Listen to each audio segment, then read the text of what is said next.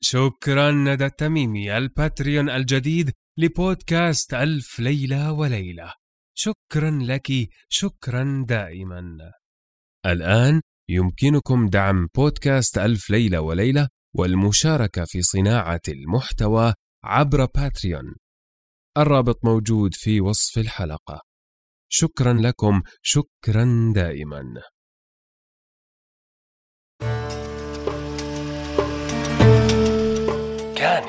كان في قديم الزمان وسالف العصر والأوان ملك يدعى شهريار يحب الاستماع لقصص الإنس والجان.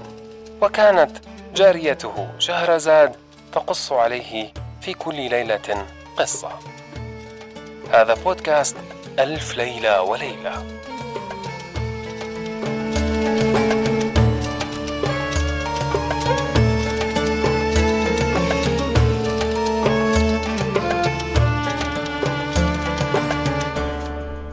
هذه قصص ألف ليلة وليلة.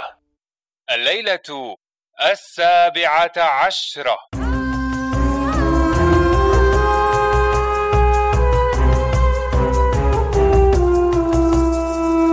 حكاية الحمال مع البنات.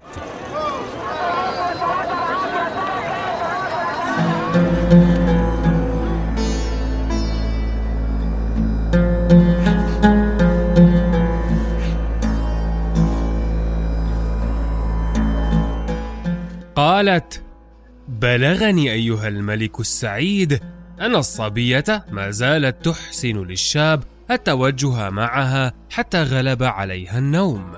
فنامت تلك الليلة تحت رجليه وهي لا تصدق بما هي فيه من الفرح ثم قالت فلما أصبح الصباح قمنا ودخلنا إلى الخزائن وأخذنا ما خف حمله وغلى ثمنه.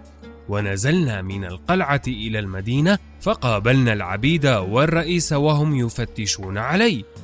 فلما رأوني فرحوا بي وسألوني عن سبب غيابي. فأخبرتهم بما رأيت وحكيت لهم قصة الشاب وسبب مسخ أهل هذه المدينة وما جرى لهم فتعجبوا من ذلك. فلما رأتني أختاي ومعي ذلك الشاب حسدتان عليه وصارتا في غيظ وأضمرتا المكر لي. ثم نزلنا المركب وأنا بغاية الفرح وأكثر فرحي بصحبة هذا الشاب وأقمنا ننتظر الريح حتى طاب لنا الريح. فنشرنا القلوع وسافرنا فقعدت أختاي عندنا وصارتا تتحدثان فقالتا لي يا أختنا ما تصنعين بهذا الشاب الحسن؟ فقلت لهما قصدي أن أتخذه بعلا. ثم التفت إليه وأقبلت عليه وقلت يا سيدي. قصدي أن أقول لك شيئا فلا تخالفني فيه. فقال سمعا وطاعة. ثم التفت إلى أختاي وقلت لهما يكفيني هذا الشاب وجميع هذه الأموال لكما. فقالتا نعم ما فعلت ولكنهما أضمرتا لي الشر.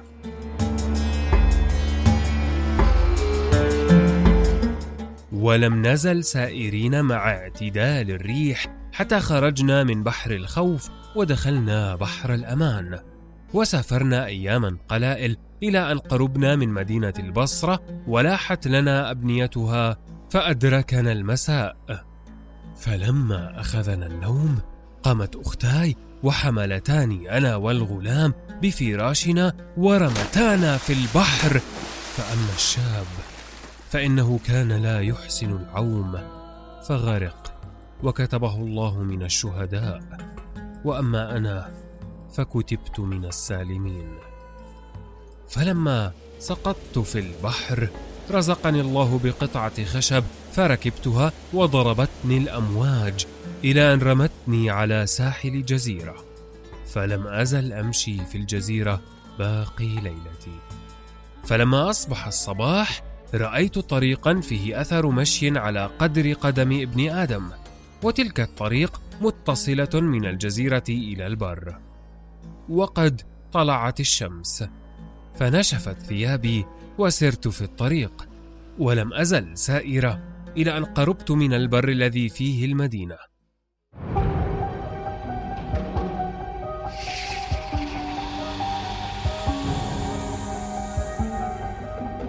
وإذا أنا بحية تقصدني وخلفها ثعبان يريد هلاكها وقد تدلى لسانها من شدة التعب فأخذتني الشفقة عليها فعمدت إلى حجر وألقيته على رأس الثعبان فمات من وقته.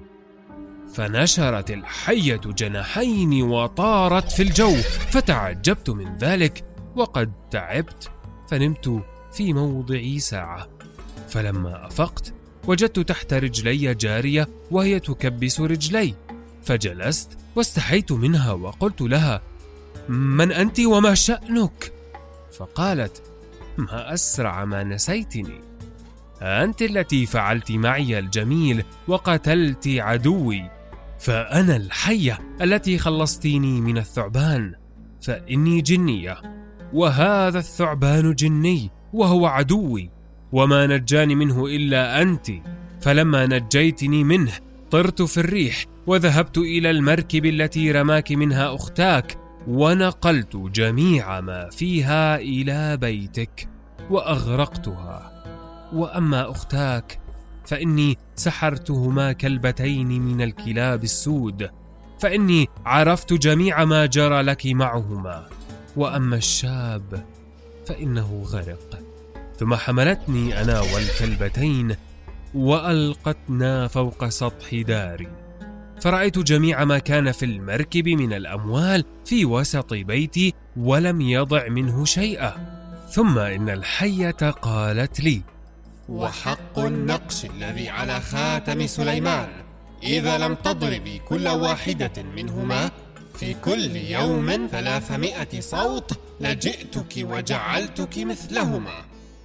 فقلت سمعا وطاعة.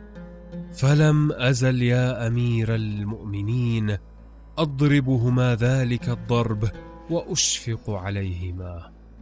فتعجب الخليفة من ذلك. ثم قال للصبية الثانية وأنت ما سبب الضرب الذي على جسدك؟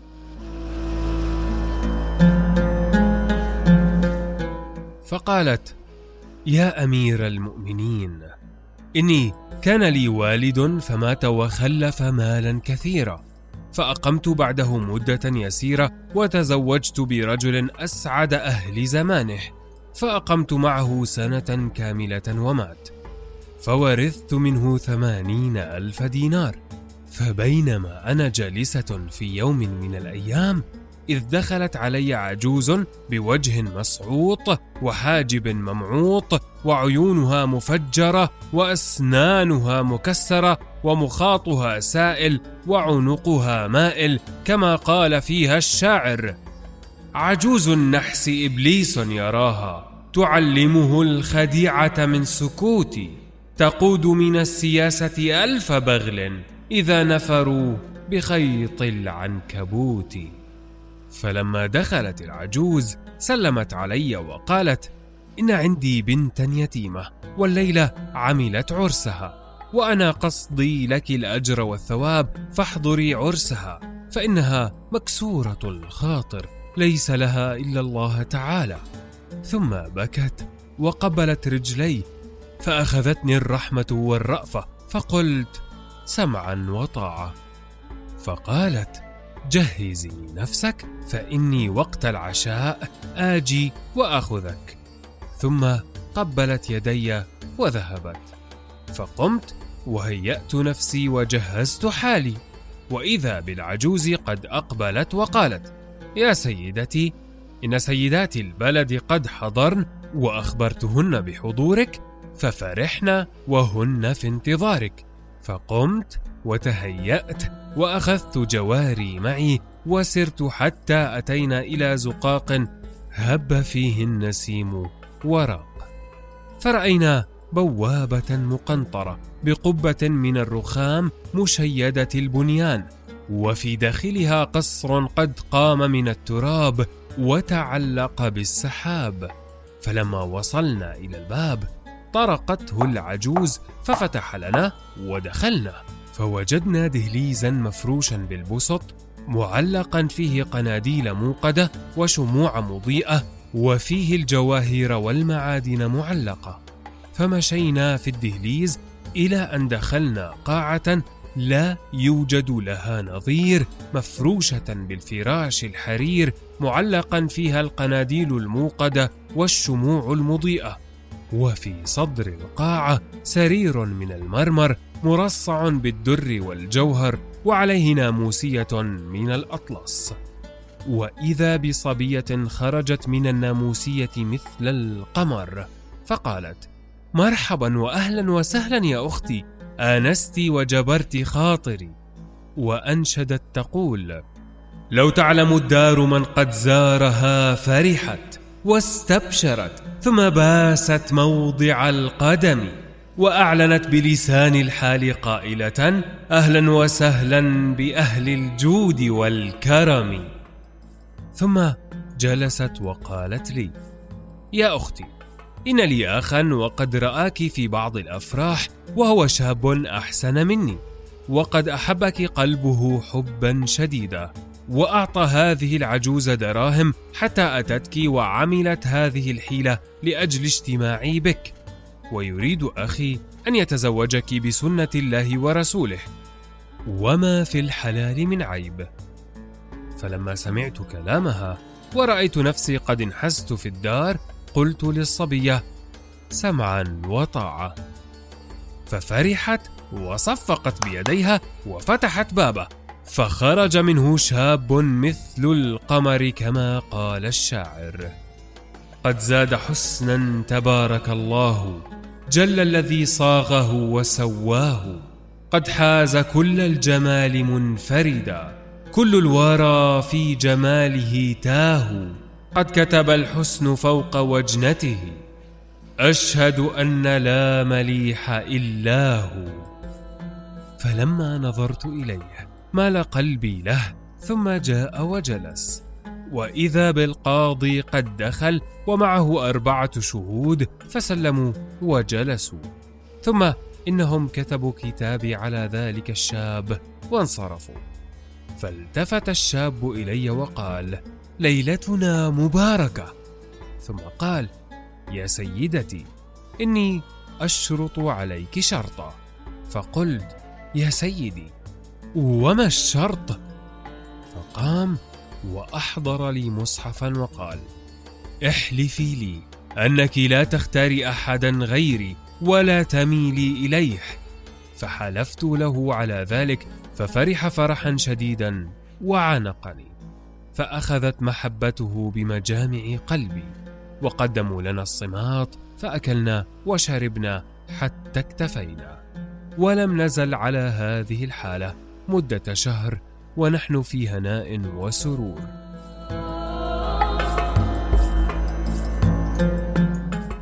وبعد الشهر استأذنته في أني أسير إلى السوق وأشتري بعض قماش فأذن لي في الرواح. فلبست ثيابي وأخذت العجوز معي ونزلت إلى السوق. فجلست في دكان شاب تاجر تعرفه العجوز وقالت لي هذا ولد صغير مات أبوه وخلف له مالا كثيرا.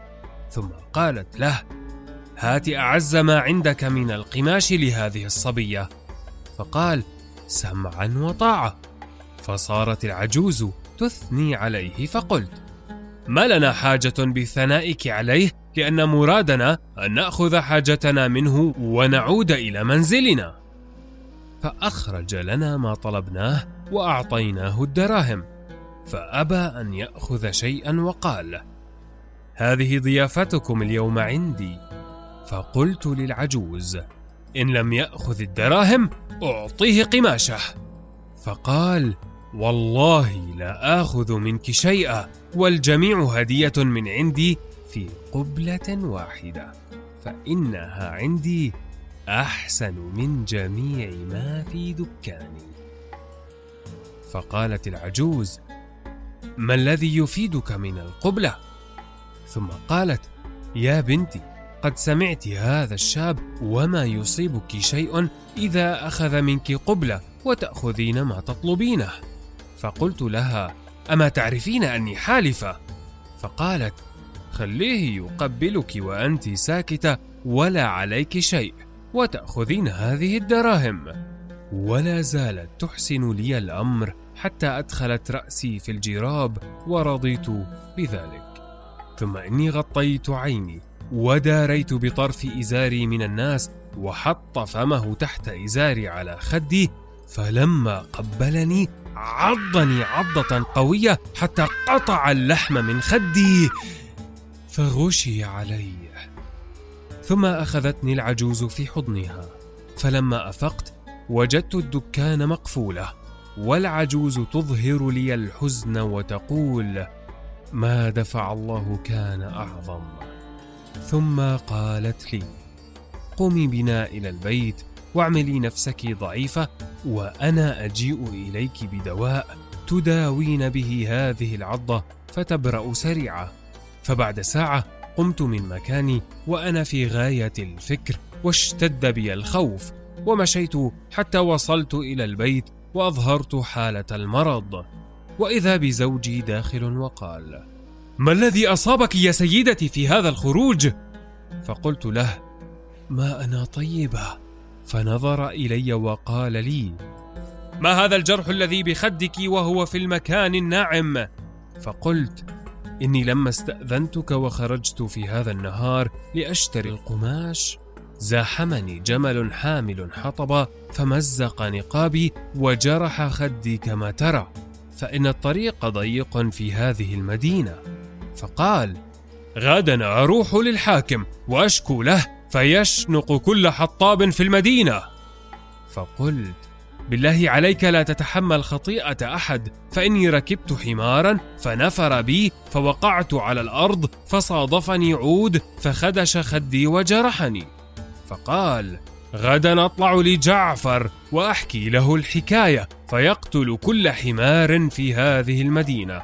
فقلت هل أنت تقتل الناس كلهم بسببي وهذا الذي جرى لي بقضاء الله وقدره؟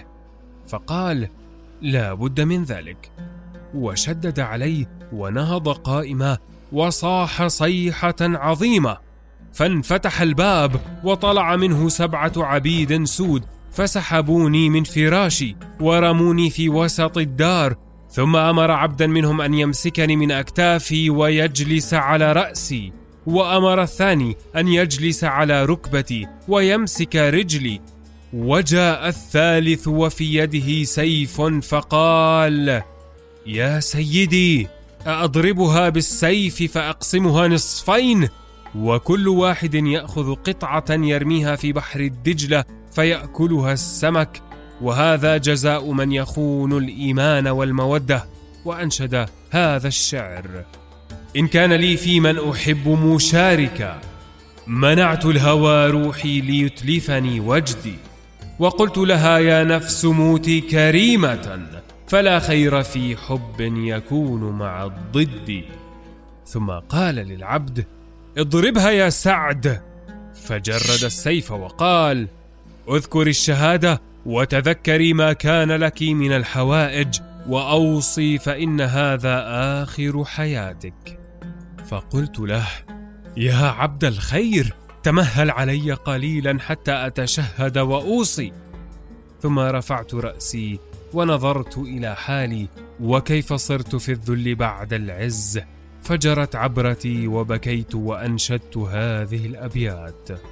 أقمتم فراقي في الهوى وقعدتم وأسهرتم جفني القريح ونمتم ومنزلكم بين الفؤاد وناظري فلا القلب يسلاكم ولا الدمع يكتم. وعاهدتموني أن تقيموا على الوفا فلما تملكتم فؤادي غدرتم. ولم ترحموا وجدي بكم وتلهفي. أأنتم صدوف الحادثات أمنتم؟ سألتكم بالله إن مت فاكتبوا. على لوح قبري إن هذا متيم. لعل شجيا عارفا لوعة الهوى يمر على قبر المحب فيرحم. فلما فرغت من شعري بكيت. فلما سمع الشعر ونظر إلى بكائي ازداد غيظا على غيظه وأنشد هذين البيتين. تركت حبيب القلب لا عن ملالة ولكن جنى ذنبا يؤدي إلى الترك. أراد شريكا في المحبة بيننا وإيمان قلبي لا يميل إلى الشرك. فلما فرغ من شعره بكيت واستعطفته وقلت في نفسي أتواضع له؟ وأحسن الكلام لعله يعفو عني من القتل ولو كان يأخذ جميع ما أملك. ثم شكوت إليه ما أجده وأنشدته هذه الأبيات. وحقك لو أنصفتني ما قتلتني ولكن حكم البين ما فيه منصف. وحملتني ثقل الغرام وإنني لأعجز عن حمل القميص وأضعف. وما عجب اتلاف روحي وانما عجبت لجسمي بعدكم كيف يصرف؟ فلما فرغت من شعري بكيت فنظرني ونهرني وشتمني وانشد هذه الابيات. تشاغلتم عنا بصحبه غيرنا واظهرتم الهجران ما هكذا كنا. سنترككم لما تركتم مرامنا ونصبر عنكم مثل صبركم عنا ونهوى سواكم مذ جنحتم لغيرنا ونجعل قطع الوصل منكم ولا منا. فلما فرغ من شعره صرخ على العبد وقال له اشطرها نصفين فليس لنا فيها فائدة. فلما تقدم العبد إليه أيقنت بالموت ويئست من الحياة وسلمت أمري لله تعالى. وإذا بالعجوز دخلت ورمت نفسها على أقدام الشاب وقبلتهما وقالت يا ولدي بحق تربيتي لك تعفو عن هذه الصبية فإنها ما فعلت ذنبا يوجب ذلك وأنت شاب صغير فأخاف عليك من دعائها. ثم بكت العجوز ولم تزل تلح عليه حتى قال قد عفوت عنها ولكن لا بد أن أعمل فيها اثرا يظهر عليها بقية عمرها. ثم أمر العبيد فجذبوني من ثيابي وأحضر قضيبا من سفرجل ونزل به على جسدي بالضرب. ولم يزل يضربني ذلك الشاب على ظهري وجنبيه حتى غبت عن الدنيا من شدة الضرب وقد يئست من حياتي. ثم أمر العبيد أنه إذا دخل الليل يحملونني ويأخذون العجوز معهم ويرمونني في بيت الذي كنت فيه سابقا. ففعلوا ما أمرهم به سيدهم ورموني في بيتي. فتعهدت نفسي وداويت جسمي. فلما شفيت بقيت أضلاعي كأنها مضروبة بالمقارع كما ترى فاستمريت في مداواه نفسي أربعة أشهر حتى شفيت ثم جئت إلى الدار التي جرى لي فيها ذلك الأمر فوجدتها خربة ووجدت الزقاق مهدوما من أوله إلى آخره ووجدت في موضع الدار كيمانا ولم أعلم سبب ذلك. فجئت إلى أختي هذه التي من أبي فوجدتها عندها هاتين الكلبتين فسلمت عليها وأخبرتها بخبري وبجميع ما جرى لي فقالت لي من ذا الذي من نكبات الزمان سليم؟ الحمد لله الذي جعل الأمر بالسلامة. ثم أخبرتني بخبرها وبجميع ما جرى لها مع أختيها. وقعدت أنا وهي. لا نذكر خبر الزواج على ألسنتنا. ثم صاحبتنا هذه الصبية الدلالة وفي كل يوم تخرج فتشتري لنا ما نحتاج إليه من المصالح. واستمرينا على هذه الحالة إلى هذه الليلة التي مضت.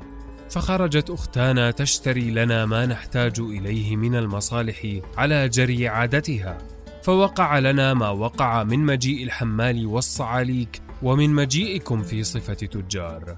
فلما صرنا في هذا اليوم لم نشعر إلا ونحن بين يديك وهذه حكايتنا.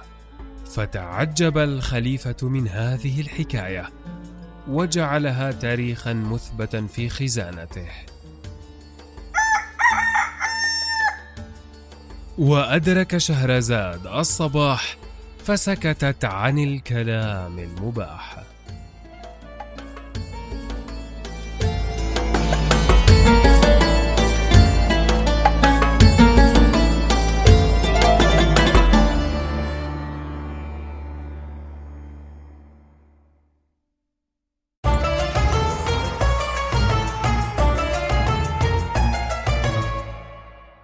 هذه قصص ألف ليلة وليلة. أنا نزار الحمود معكم في قراءة الليالي. لا تنسوا مشاركة الليالي مع من تظنون أنهم سيحبون ذلك. شكرا لكم، شكرا دائما.